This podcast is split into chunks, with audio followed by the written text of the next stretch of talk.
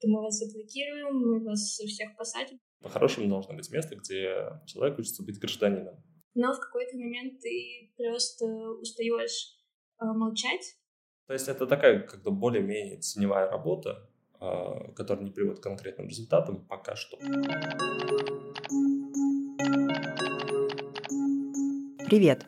Это «Сопричастность» — подкаст о тех, кто продолжает своими силами делать наше общество лучше, несмотря ни на что. И мы его ведущие. Даша. И Настя. В каждом выпуске мы разговариваем с представителями и представительницами различных инициатив, организаций, объединений и комьюнити, которые занимаются одной и той же проблемой, но работают в разных регионах России. Сегодня мы поговорим о студенческих медиа. Студенчество и образование в России сейчас переживают не лучшие времена. Международное сотрудничество сворачивается, темы научных работ ограничиваются, а преподаватели увольняются. Остаются вечные проблемы – бюрократические ошибки, коррупция, маленькие стипендии. Освещать все эти вопросы должны студенческие медиа, привлекая внимание к той или иной теме. В нашей стране их не очень много, но мы нашли самые крупные – в этом выпуске вы услышите истории о студенческих медиа, которые работают с федеральной повесткой, то есть освещают проблемы образования во всех регионах. Это «The Вышка» и «Гроза». Оба издания начинались как узкоспециализированные. «Гроза» рассказывала только о казанских студентах, а «The Вышка» — о студентах Высшей школы экономики. Вы узнаете, как они остаются независимыми, находят баланс между общественно-политическими и развлекательными материалами и помогают студентам бороться за свои права.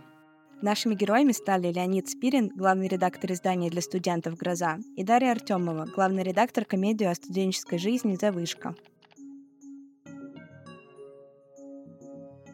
Меня зовут Леонид Спирин, мне 24 года, я главный редактор сетки изданий для студентов «Гроза». Я думаю, сразу стоит начать э, с вопроса про историю основания «Грозы». Нам очень интересно, как она появилась. Она же появилась изначально в Казани — сейчас это как будто, ну, это федеральное издание. Можешь ли рассказать об этом поподробнее? Мы запустили это издание вместе с Мариной Безматерных три года назад в Казани. Э, относительно случайно мы делали это более-менее по приколу. Нам просто хотелось как-то сделать так, чтобы в Казани было нормальное издание для студентов. Но мы сели и сделали его, и спустя два года, уже после начала э, у нас появились возможности для того, чтобы делать больше по примерно тем же лекалам, которые мы пробовали в Казани. После этого мы запустили издание в Новосибирске, такое же, «Гроза Новосибирск». А после этого запустили издание а, в Екатеринбурге, и еще через какое-то время мы запустили федеральное издание. А можешь рассказать про то, какая у «Грозы» сейчас структура? А, то есть вы одновременно в Казани, Новосибирске, Екатеринбурге но это региональное отделение получается или что это вообще, как это устроено? Да, я видела, что ну больше вы предпочитаете писать и говорить про себя как сетка. Есть ли какая-то разница или какой-то принцип? Ну, я чаще говорю, что это сетка, просто потому что, ну, если обычно говоришь «гроза», то это выглядит как один телеграм-канал, ну, там не самый большой, но на самом деле мы больше просто за счет того, что у нас, по сути, четыре разных издания.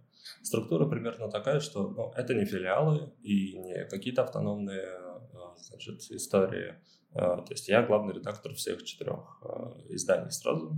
У нас есть какая-то основная редакция, которая занимается всеми городами и федералкой в том числе. То есть у нас есть ну, основа редакции какая-то, там это я, дизайнеры, новостник, там, журналисты, они более-менее могут написать э, текст для любого города, для федералки. А, новостник занимается тоже, в общем, э, новостями для всех городов. Ну, при этом у нас есть какие-то люди на местах, э, которые буквально находятся в городах, и люди, которые просто там больше разбираются в повестке какого-то того или иного города. Ну, например, я больше разбираюсь, что происходит в Татарстане. У нас есть журналист, который больше разбирается, что происходит в Екатеринбурге, Сибирске. А как вы э, находите сейчас людей, которые работают на местах? И как вы их выбираете? Ну, у нас их более-менее толпа, это не проблема. То есть это типа второкурсники журфака. Понятно, что там большие издания не возьмут их, потому что на них нужно тратить огромное количество времени. А, потому что они еще мало чего умеют. Но для нас это что-то вроде самоценности, Потому что сейчас на рынке труда в СМИ какая вообще ситуация? Значит, э, в большие ты не попадешь, потому что у тебя нет опыта, у них нет времени, нет денег тащить и так далее. Э, ну, как бы в Москве, в Петербурге я предполагаю, что еще более-менее с этим, но в регионах гораздо хуже. В регионах, ну, вообще куда, в принципе, пойти? В Татарстане нет независимых СМИ, ну, просто, ну, их нет. И ну, у нас есть какая-то ценность в том, что мы берем тех, кто еще мало чего умеет, но если горячие глаза, человек умеет думать, то мы готовы взять. То есть у других СМИ нет ресурсов, чтобы обучать сейчас новых работников, новых журналистов, а у вас, получается, есть? Ну, не то чтобы э, у нас есть, да, у нас есть как минимум желание, э, и мы видим в этом ценности, и мы этим занимаемся. Это накладывает серьезные ограничения. Мы можем опускать один текст три месяца, потому что я два месяца из них не трогаю, потому что думаю, о господи, я не хочу туда лезть, но в итоге я туда лезу, и если человек за эти три месяца там чему-то э, научивается, то уже очень хорошо. Э, кроме того, ну, если, опять же, брать регионы, да, то ну, там совсем все плохо. А мы, ну, у нас работает там пару человек, которых мы таким образом взяли, я не знаю, куда бы они пошли, если бы не, не мы. Ну, если бы они хотели там писать про э, свой регион, про свой город. Каково это быть одним редактором для всех вот этих разных э, регионов? То есть это приходится быть в повестке каждого из них. Это же очень сложно. Почему вы выбрали такую структуру, в общем, что есть один главный редактор а, на все города? Ну, потому что нет других. Э, я не знаю, кого э, взять. Ну, то есть изначально мы так пробовали у нас не получилось. А, ну, то есть э, то качество, которое я считал приемлемым, не достигалось, так скажем. Ну, я, понятно, что я не особо в контексте там новосибирской и екатеринбургской какой-то специфической политики, но, во-первых, ну, как бы спустя какое-то время я и новостями тоже занимаюсь, да, я как бы занимаюсь более-менее всем. Спустя какое-то время я начинаю понимать, кто там есть кто, какие есть, значит, силы и так далее. Когда мы запускались в Новосибирске, я изучил а, политический ландшафт э, Новосибирской и Новосибирской области. Ну, то есть я, естественно, имею представление, кто губернатор, кто мэр, а, значит, какие есть депутаты, независимые депутаты фракции, силы и так далее. Особенно смотрел на ландшафт наши специфический, кто ректор главного вуза, кто, значит, министр э, регионального образования, кто эти люди, чем они занимаются, какое у них там э, прошлое и так далее. Ну, то есть вот ну, на каком-то таком уровне я понимаю, что происходит в Новосибирске и в Екатеринбурге. А, при этом, ну, конечно, не так глубоко. А, но для этого как раз и нужен автор. Э, я как редактор могу задать вопрос, типа, а что это вообще такое, это знают, не знают, э, мне непонятно и так далее. И автор может мне объяснить, что это вот наш, э, типа, Новосибирск какой-то чувак, который имеет значение. И таким образом. А как вообще случилось, что именно в этих городах вы открылись? Там такой какой-то запрос аудитории сильнее или как? Ну, а, относительно случайно тоже. У нас был какой-то список э, там методом исключения. Ну, например, был дальний э, Владивосток. Владивосток далеко, э, часовые пояса не вывезем.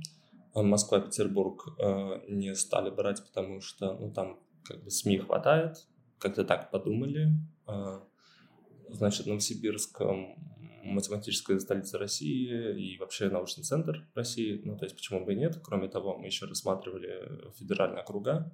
Казань, Приволжский федеральный округ, значит, Новосибирск, э, Сибирский, Сибирь, короче, Екатеринбург, Урал. Ну, там рассматривали, например, еще Томск, который считается типа студенческим городом, но там мы поресерчили, там уже есть ребята, которые более-менее этим занимаются.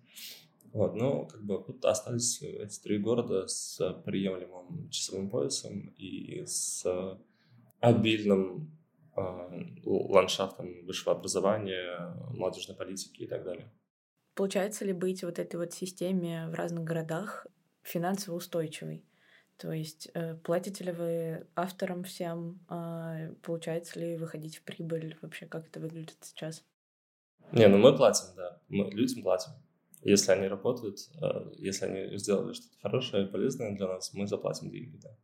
Больше поддерживают все-таки как раз люди, для которых вы работаете, или это все-таки другие какие-то источники?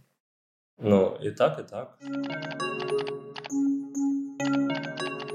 У вас ведь есть правозащитный проект а, «Молния». И, насколько я знаю, он уже запустился, но не так давно. Э, можешь ли про него тоже рассказать? Ну да, правозащитный проект «Молния», защита прав студентов на местах э, против э, как бы, той системы высшего образования, которая сейчас складывается в России и сложилась. Это частично ответ еще и на предыдущий вопрос. Как СМИ мы вряд ли можем быть серьезно конкурентны, потому что специфическая повестка, а, аудитория не особо платежеспособная и так далее. Поэтому э, хотелось бы переквалифицироваться во что-то вроде там НКОшки э, и, скажем, оказывать всестороннюю поддержку молодым людям в России, то есть защищать их права, э, рассказывать, что происходит. Это защита прав именно вот в контексте университетов? Или это да. шире? Да, в контексте университетов. Вы, вы когда писали, э, прислали сообщение, в котором типа описывали темы, которые мы здесь будем обсуждать, у вас был вопрос по поводу, зачем э, нужны студенческие СМИ сейчас. В моем представлении университет — это первое место, где гражданин сталкивается с двумя очень важными институциями. Первое — это выборы, и второе — это профсоюз. И университет — это не просто то место, где человек получает там образование, корочку, профессию и так далее. Это еще и по-хорошему должно быть место, где э, человек учится быть гражданином через вот эти вот две институции. Ну и знакомиться еще с в целом понятием гражданский институт, типа гражданский институт высшего образования, и как все это работает. Вот. А проблема в том, что ну, это нифига не работает сейчас в России. То есть выборы какие, я имею в виду, выборы типа в студсовет, да, выборы там по-хорошему должны быть выборы ректора, студенты должны на это влиять. Профсоюзы не работают вообще никакие. А по-хорошему должно быть какое-то а, университетское СМИ, которое освещает проблемы того, что происходит в твоей альма-матер. А, ну, вот тут мы как бы частично закрываем вот эту вот штуку. Ну, и ты как бы там тусуешься в этой среде, и, ну, втягиваешься в политику. В смысле становишься политиком, а ну, ты как бы осознаешь, что такое, что такое политика на практике. Что это не чуваки, которые там по телеку что-то говорят, а, а ну, что вот она как бы реально существует. Но она сейчас сломана.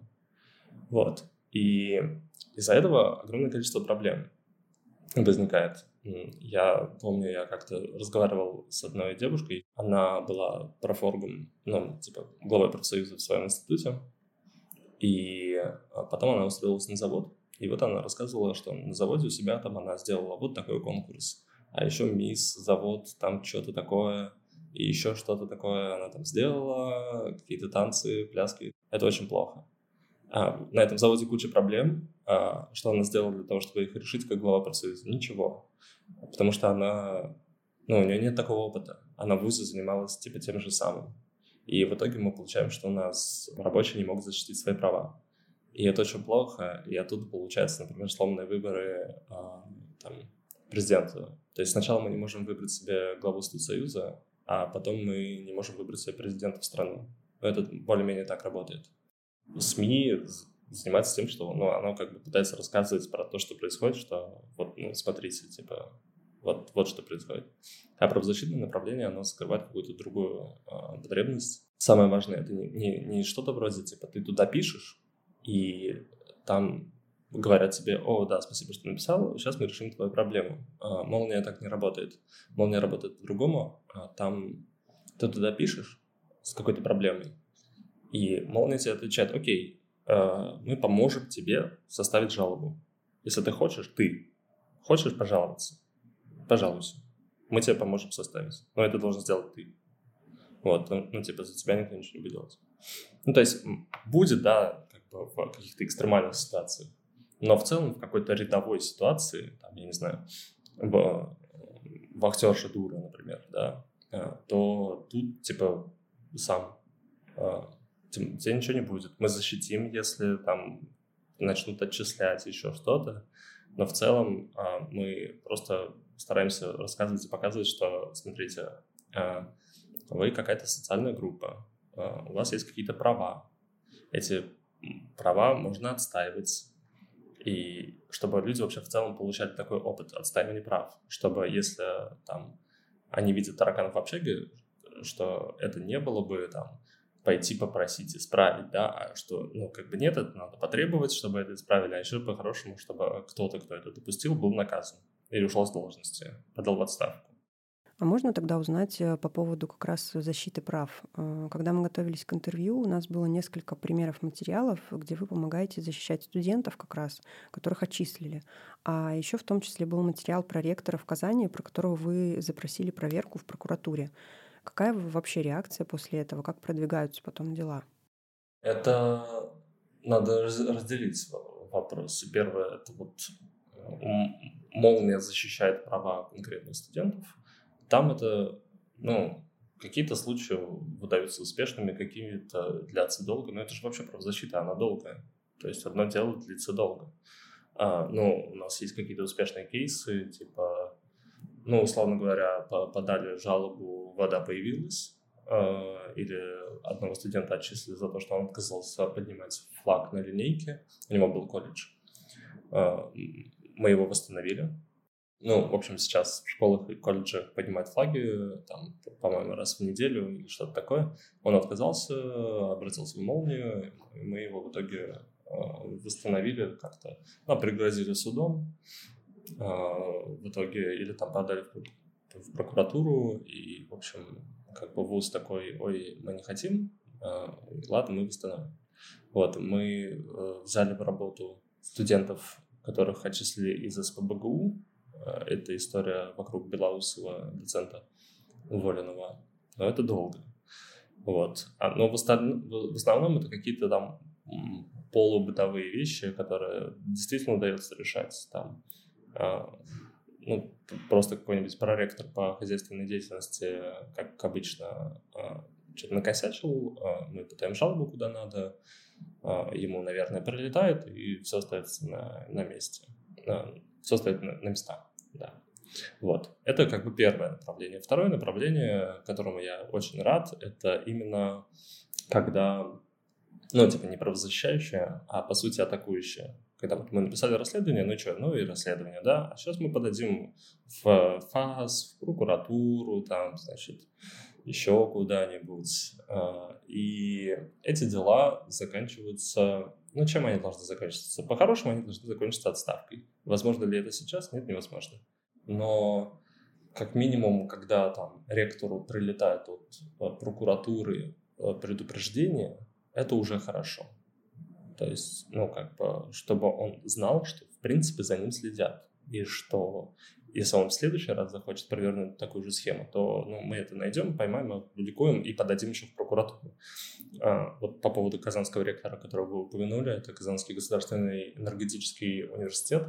Там как бы прокуратура признала нарушение, но сказала, типа, это было там три года назад или пять лет назад, поэтому, типа, мы не будем ничего делать. Как бы, ну, срок, срок все равно истек. Вот. Но ректор, которому реально прилетело предупреждение, он теперь знает, что типа это больше сделать не получится. Вот. А, кроме того, там, я, это уже не молния, этим уже не молния занимался, я этим занимался. Я еще писал в Минобр, типа, смотрите, вот, вот, вот у вас ректор работает здесь, а, и происходит вот такая вот дичь. Для слушателей, да, расскажу, это коррупционное нарушение. Если что, просто обычные вертикальные коррупционные нарушения, когда там договорились, распил, да. И Минобр отвечает, типа, да, там посмотрим, разберемся и так далее. Даже если они не будут разбираться, в Минобре теперь знают, что вот этот ректор ворует. Может быть, его там в следующий раз не назначат. Дай бог. Ну или там карандашом запишет куда-нибудь. Ну, то есть это такая как бы более-менее теневая работа, а, которая не приводит к конкретным результатам пока что. Может быть, приведет потом. Просто как я рассуждаю, да, Министерство науки и высшего образования дает деньги вузам, они тратятся хрен пойми куда, а у них там KPI какие-то надо выполнять. Им же тоже это как бы не очень выгодно. Покрывать какого-нибудь там регионального ректора, э, которого они видели один раз в жизни, зачем? А влияет ли как-то на работу грозы то, чем занимается молния? Нет, э, это поэтому разные проекты, они разделены. Ну, то есть вот я говорю «мы», но я имею в виду какой-то конгломерат. Я, я молнией не занимаюсь, этим занимаются совершенно другие люди. А, я не оказываю никакого влияния на молнию. Ну, то есть я более-менее понимаю, что у них происходит. Ну, просто потому что это там, ну, мы все связаны. Но в целом это занимаются другие люди. То есть мы, как журналисты, не оказываем никакого влияния на правозащиту, и наоборот тоже не происходит. Насколько, вот как ты оцениваешь, насколько много сейчас активных студентов, которые хотят и готовы в это вовлекаться, и вообще мало? А, ну, я со своими идеалистическими, может быть, завышенными ожиданиями сказал бы, что мало. А, иные наши члены редакции могли бы сказать, что достаточно. Кто-то бы сказал, что при тех условиях, которые сейчас выставляет российская власть, много. Это зависит в первую очередь от мировоззрения.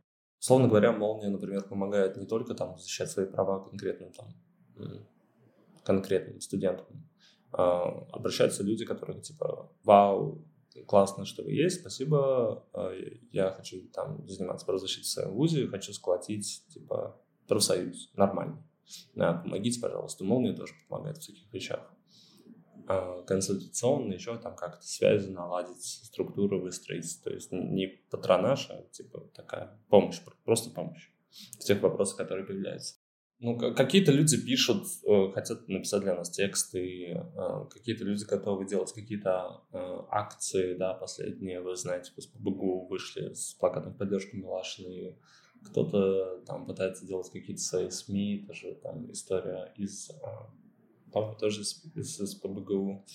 Ну, в общем, какое-то движение в университетской среде, оно в любом случае есть. Я бы не, просто не стал его как-то обособлять, наверное, примерно в той же степени, в которой э, это есть в России в целом. Тогда у меня еще вдогонку э, было про как вообще ну, молния э, устроена с точки зрения людей, которые в нее вовлечены. То есть это получается все-таки внутри это работают ну, не только студенты, это юристы, правильно я понимаю, какие-то профессиональные, или все таки там ну, какой-то, как, как там, как внутри, вот кто этим занимается? Значит, руководитель «Молнии» — это Марина Бессмысленно, которую я упоминал в начале подкаста. Это соосновательница «Грозы» и формально наш SEO, гендиректор, что-то такое. Ну, то есть она занимается, она смотрит на издание как на проект и еще руководит «Молнией» на операционном уровне. Есть два юриста, э, ну, как бы, что значит юрист профессионала? Ну, это люди с каким-то юридическим образованием, которые стали разбираться в там, указах Минобра, э, Минпросвещения, еще там всяких таких, всяких таких вещах в жилищном кодексе. Вот, и начали специфически разбираться, в общем, в той области права, которая отвечает за образование э, в России. И вот. И, и, и СММщица, и, ну и вроде бы все. Ну, просто хотелось понять, э, это как бы, ну, что это, э, это студенческий проект в том смысле, что как бы задачи, которые он выполняет, и на что направлено. Хотелось еще просто понять, ну, насколько он студенческий вот изнутри. Ну, вообще, вообще, как бы, тоже давайте тогда разделим. А, нас называют студенческим изданием, просто, наверное, потому что так удобнее говорить, но по факту мы скорее издание для студентов, то есть это очень разные, ну, не очень разные вещи, но частично, потому что, а, ну, что такое студенческое издание, которое делают студенты? Ну, типа, мне 24, я, а, я не студент уже года, ну, да, 4 года, я числился после первого курса, собственно, fun fact, типа, у меня нет высшего образования. Uh, у нас есть там три выпускницы журфака. Ну, есть и студенты, в смысле текущие, есть, есть и нет. В «Молнии», например, там одна, одна юристка студентка, другой нет. У него тоже, по-моему, не окончено высшее. Да, это окей. Просто хотелось понять, насколько люди сами приближены к студенческой жизни. Я бы, наверное, хотела тогда еще узнать вообще про вашу редакционную политику. А какой вообще подход к материалам, на чем вы концентрируетесь? Понятно, что есть какая-то новостная повестка, которую важно затрагивать, но какие-то еще материалы у вас тоже есть. Э, есть ли вот какие-то принципы, как вы вообще это выстраиваете? Ну, как-то все вместе, я не знаю, сложно выделить что-то. А, зависит от, э, ну, у нас, я бы сказал, сбалансированно укомплектована э, редакция в этом смысле. Я, например, э, не люблю как бы писать, вот, что называется в журналистике, типа человеческие истории. Вот я не, меня ну, мне, ну, мне не нравится. Я, я люблю написать про какого-нибудь типа чиновника, а, про то, что он украл что-то. Вот. И когда я пишу такие тексты, я пишу эти тексты для одного конкретного человека, для этого чиновника. Чтобы он сел вечером, прочитал это и сказал, вот сволочи. Вот. И мне, мне прям это радует. Я очень люблю такое.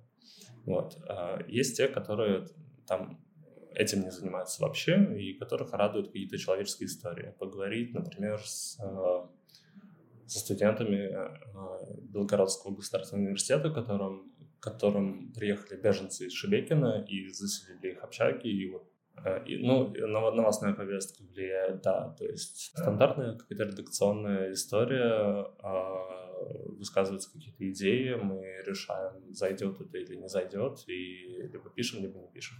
Ну вот если зайдет, не зайдет, например, э, что, что, что может не зайти, например? У нас есть там отдельный мем в редакции по поводу э, типа да, давно редакция хотела взять трансгендер, ну, типа, говорить с трансгендерным студентом. Я говорю, ну, смотрите, во-первых, об этом много кто пишет уже, еще до законов э, новых. Ну, то есть просто довольно распространенная тема. Вот. Во-вторых, самое главное, да, если мы найдем историю, в которой система высшего образования, конкретно вуз, играет роль в его истории, а, то да, пишем. Если он просто трансгендерный студент, то нет, не пишем. То есть у нас а, вот эта вот студенческая академическая часть, она должна быть всегда частью истории. Мы не можем там, вот, мы не можем как бы перевернуть, ну, то есть можем, да, но э, я стараюсь как бы ограничивать нашу редакционную политику от этого. Мы не можем перевернуть вот эту часть, когда там, например, журналист на самом деле хочет написать просто про трансгендера. Он не хочет написать про трансгендера студента, но он работает в издании для студентов, и поэтому вынужден как бы подстроить тему. Вот. И это нехорошо. В итоге мы э, нашли историю о том, как действительно это все э, как бы было связано с системой, где э, там ну, я не знаю, ему не выплачивали стипендии, потому что он поменял данные в паспорте, и там у них что-то в бухгалтерии что-то напутали, менять отказываются, ну, в общем, такого рода вещи. И вот, ну, вот после этого, да, мы, мы такое написали. А, из, из каких-то тематических фокусов у нас, а, ну, студенчество самое широкое, но мы еще пишем про академическую среду, то есть про на- наука это более-менее тоже наше. Там, я не знаю, поменяли э, недавно главу президента РАН, э, это наша новость. Э, Дальше мы пишем просто все про все, что может касаться молодых людей, там от 18 до 24, то есть призывная вся часть это тоже наша. Мы пишем про молодежную политику, по крайней мере, стараемся. Моя любимая тема вообще а, там Росмолодежь, э, Движение первых, Юнармия. Еще хочется вернуться к региональной грозе. Какая вообще разница в этих трех городах с точки зрения материалов, какой-то реакции? Что можно найти, если сравнить? А, это было прям почему-то для меня неожиданно. Города очень разные. Значит, а, в Казани все очень плохо. Ну, прям очень плохо. И это плохо компенсируется пиар-стратегией. В Казани, в Татарстане вообще очень развит пиар. Ну, э, GR, да, если, если быть точнее. Вот, и поэтому это же прям вот э, мякотка для, для журналиста. Э, там можно смеяться над этим бесконечно.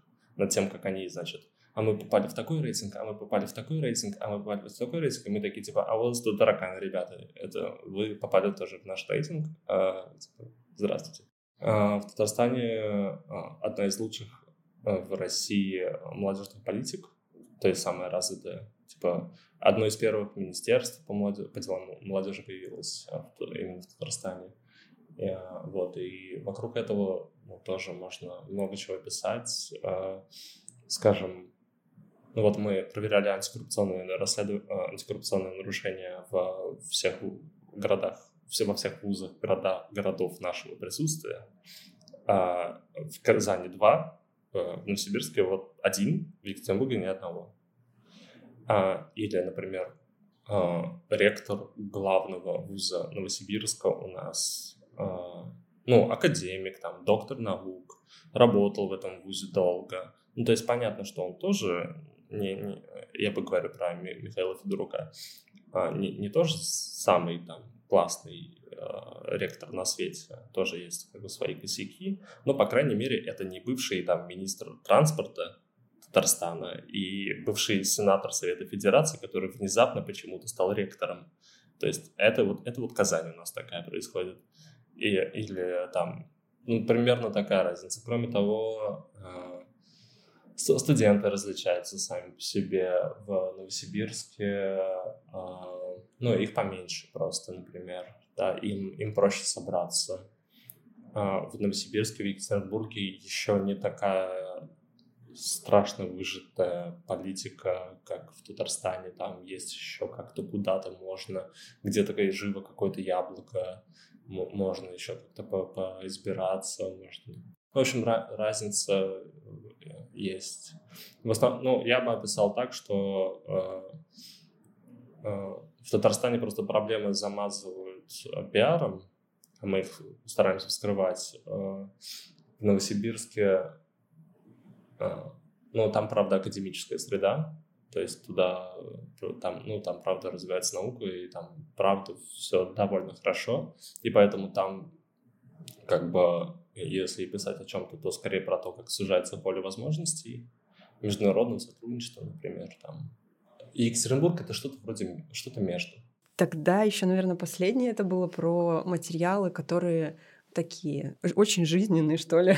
это вот, например, из примера весь материал, был материал про а, секс в новосибирских общежитиях. Вот, вот это, например, это как возникает? Это тоже, ну, как бы понятно, что это, ну, ты уже говорила про вот этот баланс, что типа у всех разные интересы, но тем не менее вот, вот это вот как? Есть э, установка в редакции, что мы издание не про, а издание для. То есть мы издание не про высшее образование, мы издание для студентов. И мы, то есть не просто пишем про то, что там здесь ректоры где-то переназначили, потому что who cares, и, ну, если это там просто самое обычное кадровое ну, там, переназначение. А ну, мы пытаемся как-то помогать, там что-то рассказывать, какие-то смешные истории, не знаю. То есть мы хотя и общественно-политическое издание, но, в общем, какой-то культурный контекст пытаемся держать не очень успешно, но, по крайней мере, такая, такая установка есть. Не, это классно, да. да. Мне, мне в целом нравится вот этот баланс, про который ты рассказал, потому что одна, одно беспросветное вот, вот это что-то, оно, конечно, как-то не, не вдохновляет. Да, только правозащита и право нападения. Да, да. Так грустно. Видишь ли ты и вы как редакция какие-то перспективы студенчества в России? Я не так оптимистично настроен, как, может быть, э, мои старшие коллеги, ну, такие аксакалы журналистики, знаете, за 50, которые такие, вот у нас не получилось, сейчас у молодого поколения все получится. Не получится. А, ну, то есть ну, может быть, получится, но я не оптимистично на это настроен, потому что много людей, которые боятся, не консолидируются, которые уходят в себя. Вот эти вся, значит, э, Росмолодежь, форумы, вот эта вся хрень, кто-то туда ездит. Окей, обновление, там, э, там, добро побеждает зло, это всегда, обновление поколений действительно очень важно, и там, к чему-то это приведет, конечно. А, но не, не то чтобы есть какая-то прям вот что-то такое, что позволило бы мне оптимистично смотреть на то, что сейчас происходит с молодыми людьми в России. А, ну, знаешь, какую-то социологию я видел об этом, а, более-менее та же самая история, как и везде, треть на треть на треть, треть за, треть против, а, треть нейтрально. Ну да, треть, ну, нейтрально даже побольше, там, типа 40-20-20 мало кто готов что-то... Ну, нет. Есть люди, которые готовы что-то делать, но это, это не массовая история. Я поддерживаю идею, что мы все обречены в целом. Угу. Ты как раз упомянул более опытных коллег, и сразу захотел спросить про какое-то взаимодействие у вас с другими СМИ. А есть ли у вас какие-то коллаборации, совместная работа, взаимоподдержка? И, может, кстати, в частности, с какими-то студенческими медиа? Одна еще из вещей, в которых мы сами для себя видим свою ценность, это еще в том, что мы для других СМИ можем выступать экспертами по высшему образованию, рассказывать по молодежной политике, э, в общем, рассказывать другим, что происходит вот в нашей среде, потому что мы за ней специфически следим. Э, соответственно, если возникает э, у какого-то издания желание написать про там про что происходит в высшем образовании, то, в общем, оно может заколабиться с нами. Э, мы э, как бы найдем редакторов, там, э, ну, в общем, мы можем сделать это как бы чуть-чуть быстрее, чем если, и точнее, чем если там рыть с нуля. Вот, там, человеку, который не разбирается в этом специфически. А, соответственно, ну, либо к нам приходят с какими-то темами такого рода, либо мы сами предлагаем другим. Ну, более-менее мы общаемся со всеми, всех любим, стараемся делать какие-то коллабы.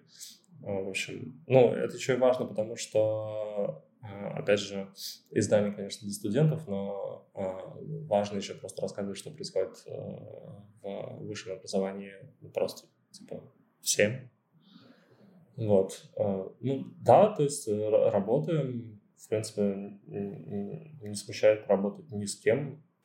Как вас можно поддержать, если хочется? Например, студенту или человеку с деньгами? Ну, человеку с деньгами можно поделиться. У нас, по-моему, есть это где-то в описании канала или на сайте есть кнопочка. То есть э, можно это организовать студенту. Самая главная а, помощь для нас была бы это ну, рассказывать другим, своим однокурсникам и так далее, а, что мы просто существуем, и типа подписывайтесь, там наделиться нашими материалами, рассказывать, что происходит вообще в высшем образовании. Ну, пожалуй, вот это самое главное именно для нас.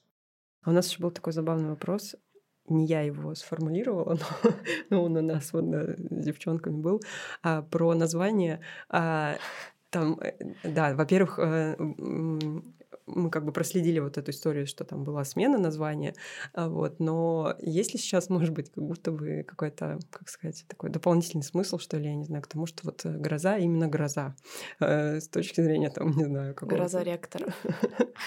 Uh, нет, нет, нет, нет. Uh, ну, я не буду упоминать предыдущее название, но если коротко, история примерно такая, что нам там, пришлось сменить название, потому что нам прилетел иск uh, на товарный знак от... Ну, это не политическая абсолютная история, просто так вышло. И нам пришлось сменить название. Ну, и мы просто сохранили плюс-минус погодную тематику, а, и гроза это было более-менее единственное, что подходило. Ну, типа, шторм занят, гром, типа, майор Гром, Громов, э, из АП, который, ну, короче, какие дурацкие ассоциации не хотелось. А, ну, там, я не знаю, ураган, ну, вообще тупо, ну, короче. А, и, ну, поэтому кто-то предложил грозу, и, ну, как бы, ну, гроза, как бы, ладно, окей, нейтрально. В целом нет никакой никакого прикола связанного с этим названием. Это просто название. Потому что прикол сам просится, mm. и как ну будто ну, бы, да, я, я сама вписывала вот этот смысл, что а. вы такие дерзкие.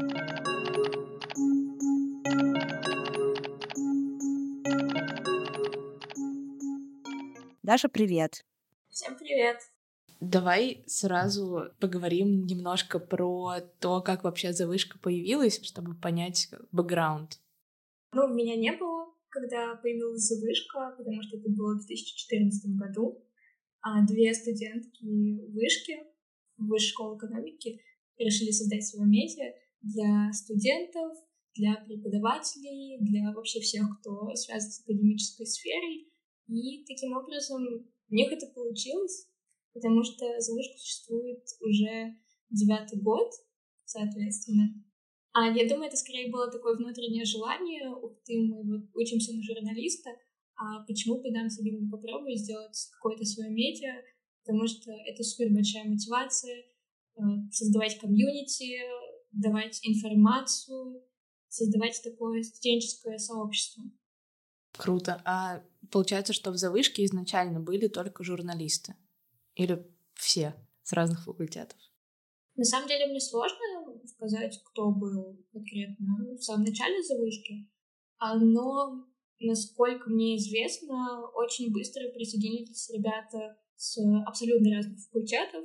То есть сейчас, например, у нас даже такая тенденция, что больше ребят не с журналистики, а с каких-то смежных областей или даже с каких-то технических специальностей. Просто человеку, наверное, как я себе тоже это представляю, потому что я все-таки на журналистике учусь. Это вот прям такая моя прямая специальность. А люди, которые приходят с других областей, я думаю, что им интересно попробовать для себя что-то новое, открыть мир медиа таким образом, а, потому что медиа сейчас влияет на все. Буквально это мы там каждое утро просыпаемся, мы читаем новости, ложимся спать и завершаем свой день тоже новостями. Поэтому все-таки завышка больше про объединение людей абсолютно разного бэкграунда, но с любовью к медиатусовке, я бы так сказала. Мне супер интересно узнать про завышку. То есть я всегда знала, что она существует, но как-то было не в контексте. Вот, и пока мы готовились к интервью, я выяснила, что завышка, получается, была таким студенческим медиа, которое в какой-то момент отделилось от университета, потому что был конфликт, получается, между университетом и вышкой, завышкой. Можешь про это тоже немножко рассказать, потому что это какой-то очень интересный кейс. Я бы не сказала, что это прям открытый конфликт был, а скорее у ребят несколько лет э, назревала идея того, а почему мы работаем только внутри одного университета, ведь у нас гораздо больше возможностей, и это как-то передавалось скорее из поколения в поколение. У нас просто руководство завышки меняется каждый год, каждый учебный год. И в какой-то момент, я думаю, на это повлияли а, протесты 2019 года, тогда же и дело Жукова, которое Залышко очень активно освещала. И просто ребята поняли, что нам нужна какая-то автономность, когда ты существуешь внутри университета, то есть сдерживающие рамки. Это касается не только медиа, но и, не знаю, сотрудников, студентов, ну, студентов в меньшей степени, но и преподавателей, я бы сказала так. Там все-таки был важный прецедент. Я вспомнила о том, что тогда же был конфликт э, с Доксой, потому что Докса была студенческим медиавышки, как и за вышку, собственно. И они стали довольно активистским проектом, и университет начал как-то, не знаю, давить на них, вот что-то такое. Вышка выпустила постановление, что в целом все не может быть студенческих медиа внутри университета, потому что им не нужна такая ответственность. А там все, что пишет студенческое медиа, это прилетает к университету, и они потом ну, отвечают на какие-то запросы государственных служб, вот это все такое. Соответственно, не совсем это приятно получать. И потом, да, в итоге так вышло, что внутри университета не может быть студенческих медиа, соответственно, завышка не может быть внутри вышки, докса и многие другие студенческие медиа. Сейчас, мне кажется, ни одного крупного студенческого медиа в вышке нет. Но я могу ошибаться, конечно, есть какие-то внутренние организации. Как сейчас можно было определить редакцию территориально там или регионально? Ну, то есть как-то, есть ли у нее какая-то одна локация, или это вот точно, точно так же, как сама повестка новостная, широкая, также и в целом э, люди вообще отовсюду работают?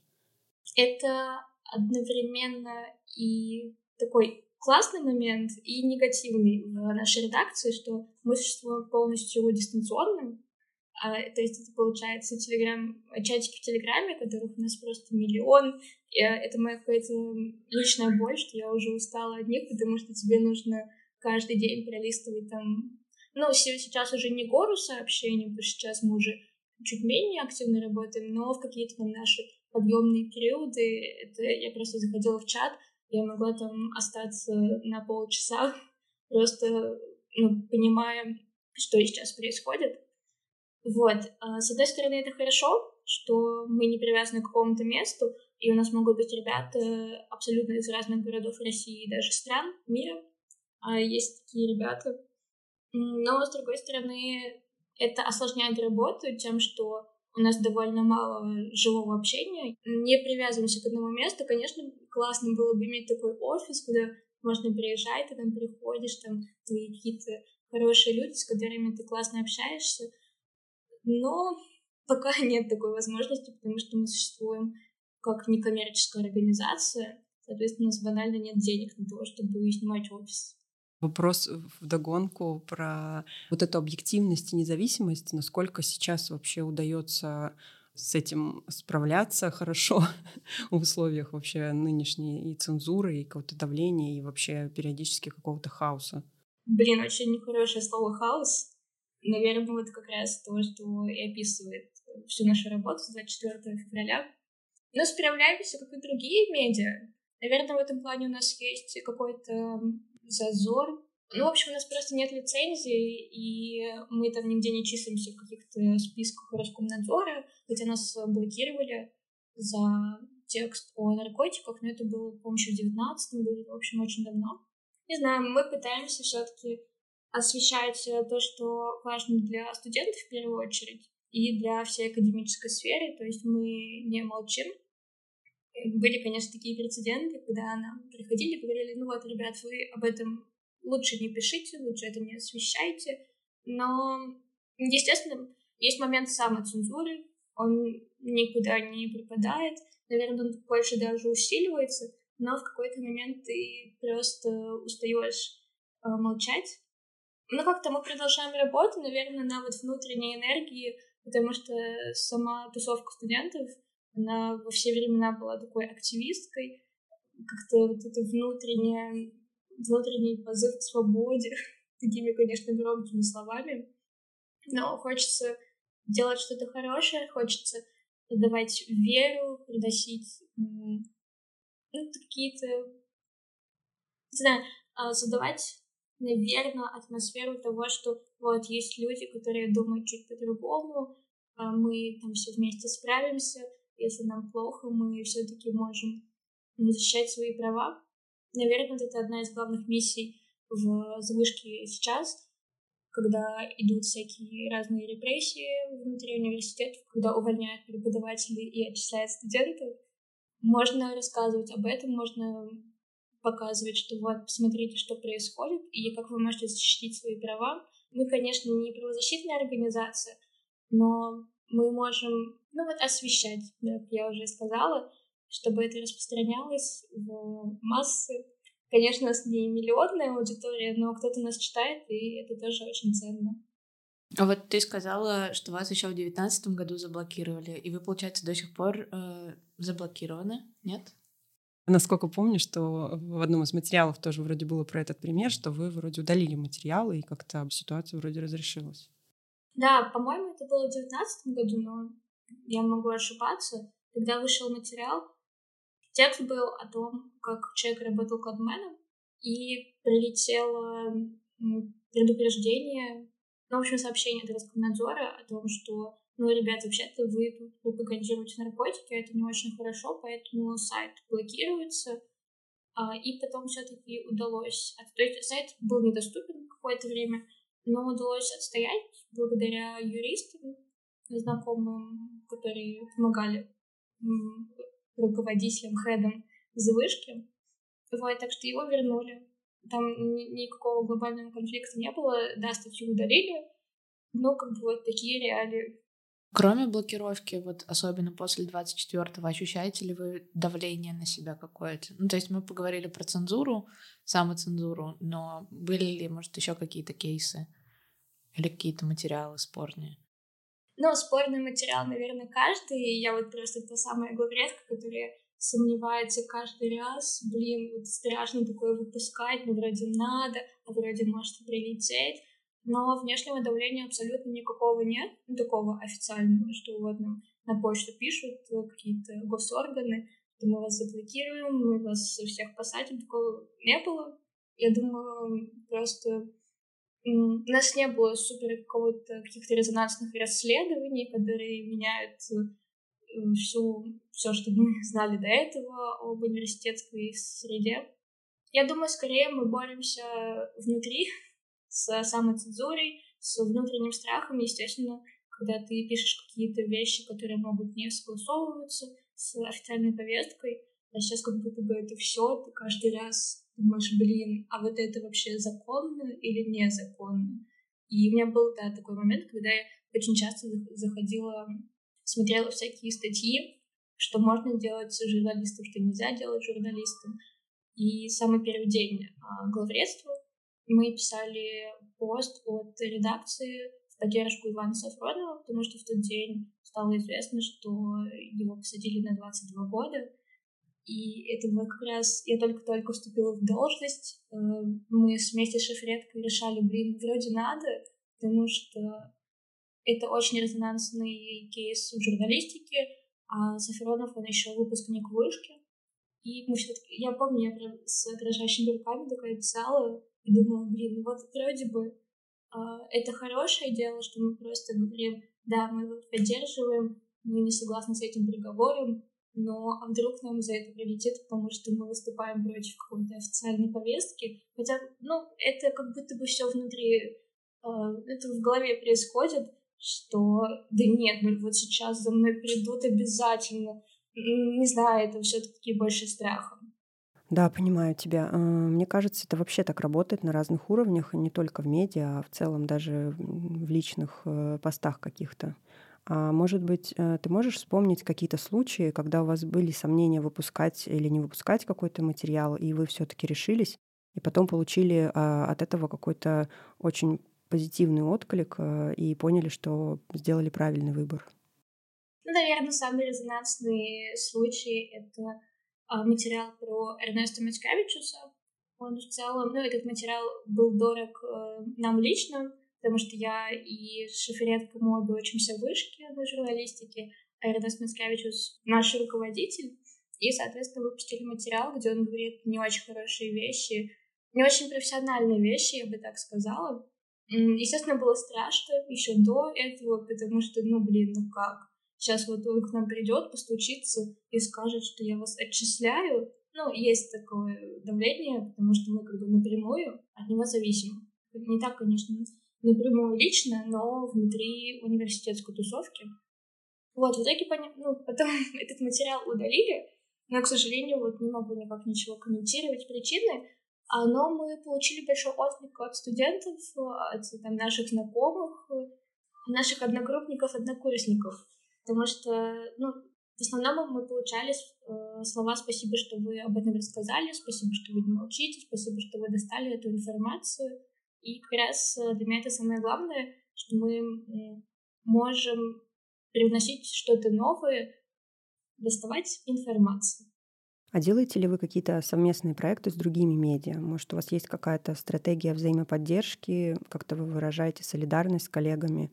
А, может быть, есть примеры какие-то? К сожалению, я тут не смогу полноценно ответить, просто потому что внешней коммуникацией шиферетка занимается.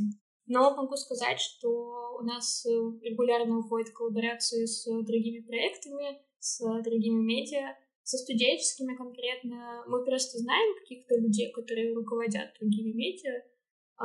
У нас, например, стажировался главред студенческого медиа «Вектор». Может быть, вы знаете. Это медиа, он тоже учится в вышке.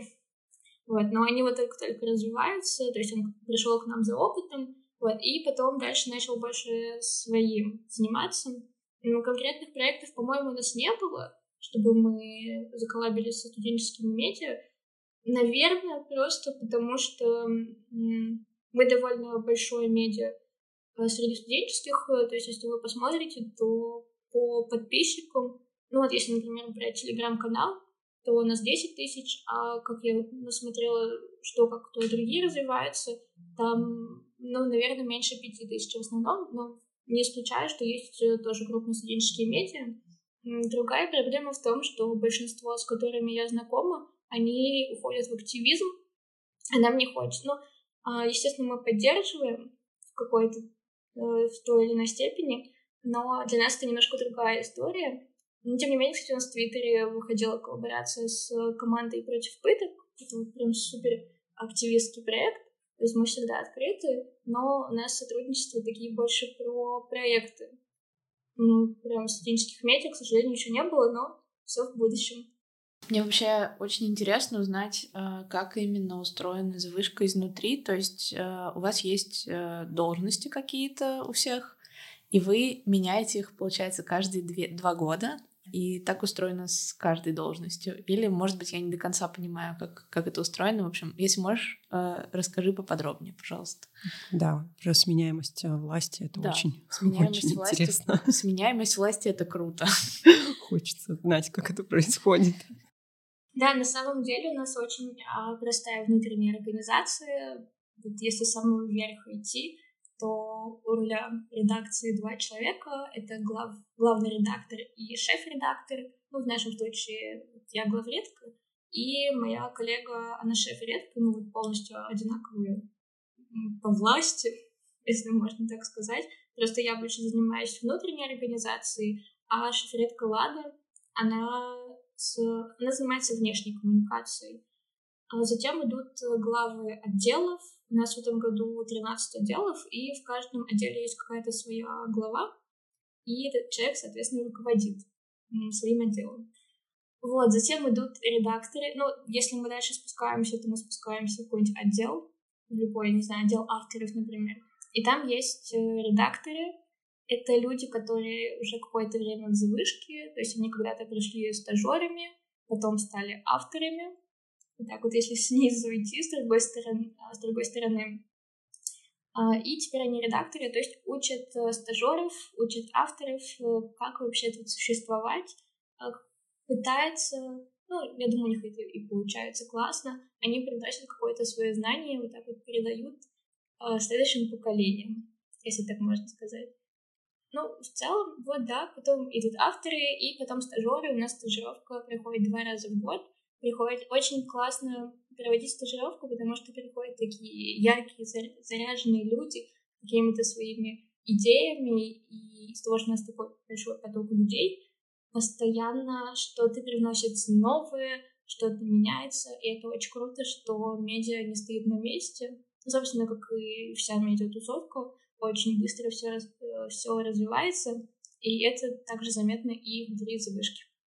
Получается, с одной стороны, есть четкая иерархия, а с другой какое-то менторство, что ли. А есть ли какие-то процессы, которые вы выстраиваете горизонтально и совместно о чем-то договариваетесь? Ну, в любом случае, у нас существует иерархия, просто чтобы было понятное распределение обязанностей, потому что все люди не могут заниматься всем, и это скорее помогает понять зону ответственности. Ага, вот я занимаюсь этим, и чтобы мне что-то узнать, я могу прийти к этому человеку.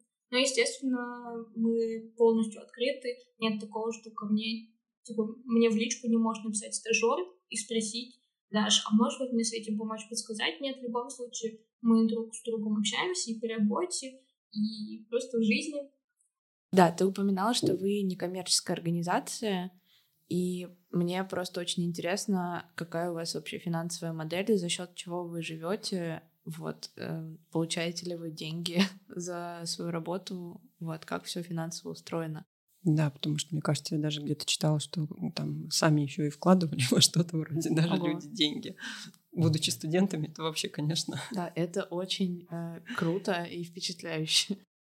Да, это большая головная боль, на самом деле, за вышки, что мы довольно уже много лет существуем, мы, кстати, примерно ровесники Медузы, насколько я узнала, потому что а, Ловушка появилась в феврале 2014 года, а Медуза запустилась осенью того же года. То есть мы вот так даже немножко на полгода старше. И за все это время, к сожалению, так и не настроилась понятная монетизация, просто потому что вот происходит большая сменяемость людей, и за год, наверное, сложно вот так вот а, простроить э, финансовую схему, я вот даже не знаю, как это называется корректно. В этом году мы запустили донаты в телеграм-канале, то есть какие-то деньги у нас все равно есть, но там не то чтобы супер большие суммы, так что всю историю существования завышки до сих пор ребята работают э, исключительно на каком-то собственном энтузиазме. Да. Я думаю, еще к нам приходит ради сообщества. Я вот это недавно поняла, что очень круто относиться ну, быть частью какого-то классного медиа, которое не просто ну, так существует, а оно дает пользу, и ты понимаешь, что ты делаешь реально классные, крутые вещи. Так что да, я каких-то большой, какой-то большой информации по поводу наших денег не могу сказать, просто потому что у нас нет больших денег, и это вот все какие-то личные амбиции. Ты упомянула про сообщество. Мне стало интересно, что вы понимаете обычно под сообществом, комьюнити. А, то есть это вот именно люди, которые работают в завышке, или есть э, там какое-то количество людей, которые как бы приближены и просто помогают завышке, регулярно участвуют в чем-то. В общем, как выглядит сообщество? Я думаю, каких-то приближенных извне людей у нас нет, о которых, ну, возможно, если я о них не знаю, а, а так у нас там большая беседа, которые ребята, которые есть ребята не только из вот сезона забышки, который сейчас идет, но и из прошлых годов, просто потому что, ну, они когда-то работали тут, а, они знают эту тусовку, им интересно, им классно а, оставаться, наверное, да, просто вот частью завышки, что, не знаю, в чатике можно написать какие-то вопросы, там, ребят, привет, ищу героя для такого-то материала, подскажите, есть у вас контакты. Или обсудить... Э, недавно просто, я помню, э, спрашивали, вот, э, подскажите, а куда можно в Москве какой-нибудь классный фитнес-клуб пойти, и тоже тебе накидают кучу рекомендаций, и какие-то наши внутренние наши внутренние события, когда что-то происходит, какой-то текст выстрелил, или мы запустили новый проект, и там тоже все пишут, поздравляют, как классно, как круто, а как э, интересно смотреть, что развивается редакция. То есть комьюнити, это, наверное, на, у нас такой, такая тусовка, что когда-то вот я здесь работал, или я продолжаю сейчас здесь работать, и мы все объединены, мы как минимум знаем, что есть такое медиа завышка, а как максимум мы очень сильно его любим. Я бы так сказала. А какие у вас стратегии дистрибуции на разных площадках? Делите ли вы как-то аудиторию по разным соцсетям? Может, как-то переманиваете людей из одних соцсетей в другие? Например, из ВК, который считается не очень безопасным, в Телеграм? Я думаю, у нас прям четко прописанного разделения аудитории нет. Мы просто понимаем, а там, не знаю, в Телеграме, например, люди чуть более активные. Мы просто посмотрели, что кто-то, кто как по ссылкам переходит, и увидели, что в Телеграме там больше всего кликов, Естественно, у нас есть стратегия на каждую соцсеть, но есть понимание, что, например, Telegram — это больше информационная история. Не знаю, если вы могли посмотреть, то там а, в основном какие-то очень злые смайлики. Меня всегда это расстраивает, мне хочется, чтобы было больше сердечек, потому что приятно получать. Но когда там какие-то резонансные истории выходят, естественно, ты не поставишь сердечко. Инстаграм у нас — это развлекательная площадка, Ребята недавно начали вообще выпускать рилсы, вот эти мемные, смешные, я вот очень сильно люблю. То есть это такое посмотреть на студенческое сообщество в общем, что, что нас интересует, куда-то можно сходить, что можно поесть, что-то такое. ВКонтакте там выходят какие-то образовательные статьи, полезные материалы. Мы тоже более-менее представляем, что и как. И недавно мы запустили YouTube и Twitter, ну, как в Твиттере мы возобновили, потому что когда-то вот в нулевые, десятые он активно существовал, там э, хеды писали какие-то свои мысли. Сейчас мы собрали отдел Твиттера так вот целиком, и люди просто там постят какие-то смешные мемы, связанные с академической повесткой.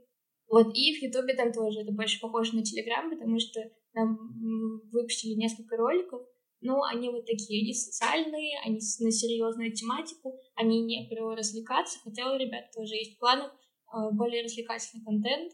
То есть, да, вот у нас есть более-менее представление, что куда мы выкладываем, переманивать подписчиков. Наверное, это вот прям так не обсуждалось, что вот хотим, чтобы часть подписчиков ушла из ВКонтакте, Телеграм. Конечно, хочется, чтобы везде там были, была миллионная аудитория, еще причем активная, есть ли у вас вообще задача найти какой-то баланс между развлекательным контентом и контентом, например, про нарушение прав студентов? В общем, это просто ситуативно происходит, что вы скорее нацелены делать больше развлекательного, просто что-то случается, и вы об этом рассказываете. А, или вы, ну, ну у вас это в стратегии как-то прописано? Ну, у нас есть ряд политика, где мы прописали основные наши ценности, основные наши точки развития, куда мы вообще движемся. А по поводу баланса, я думаю, это скорее идет от команды. То есть у нас довольно много людей, там около 100 человек, и активных членов вышки, наверное, 50, что это такое, потому что много отделов, и много кто во что вовлечен. Ну вот да, баланс идет просто из того, что мы все разные. А это очень круто, что есть люди с разными идеями, с разными мотивациями здесь э, работать. Соответственно, кто-то хочет, кому-то важно освещать задержание студентов, нарушение прав, а кто-то хочет э, выпустить серию карточек о том, куда можно сходить летом в Москве, например, и чтобы это было связано с академической сферой. Естественно, наверное, это еще идет от того, что просто, чтобы просто мы не замыкались на одном типе контента. То есть, если мы будем писать только о задержаниях, то мы превратимся в активистский проект, а мы очень не хотим этого делать. Вы, наверное, ну, могли заметить, что довольно много студенческих медиа в какой-то момент превращаются в активистские медиа, ну, или изначально такими становятся. Мы все-таки хотим держать баланс как раз вот и, ну, естественно, это привлекает большую аудиторию. То есть есть люди, которым важно узнавать какие-то резонансные новости, а есть люди, которым хочется смотреть красивые картинки. И вот это такое совмещение, я бы так сказала.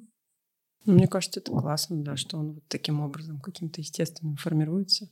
И, ну, особенно в нынешнее время, как бы удерживать какой-то баланс такой, это, это прям mm-hmm. ценно. Вопрос уже не про вышку, а про обстановку в вузах в целом. Как сейчас себя чувствуют студенты? Есть ли у них какая-то надежда? Ну, я на самом деле думаю, что у студентов всегда есть надежда. Это в целом так должно быть устроено, но как будто много очень панических настроений вокруг. А, вот интересно, как ты ощущаешь сейчас образование в России? Я думаю, очень много разочарования. Я сама переживала такой кризис, что все, я хочу очиститься, мне очень грустно, я не вижу выхода, я не вижу какого-то позитива в том, ну, где я учусь, что я делаю, вообще зачем это все. Но, естественно, как-то со временем просто мозг привыкает к новой реальности. Тоже такая, конечно, формулировка, но, наверное, лучше не скажешь. Ну вот да, изменилось. Теперь мы живем в таких условиях, и каждый сам выбирает приспосабливаться к тому, что есть, или что-то менять.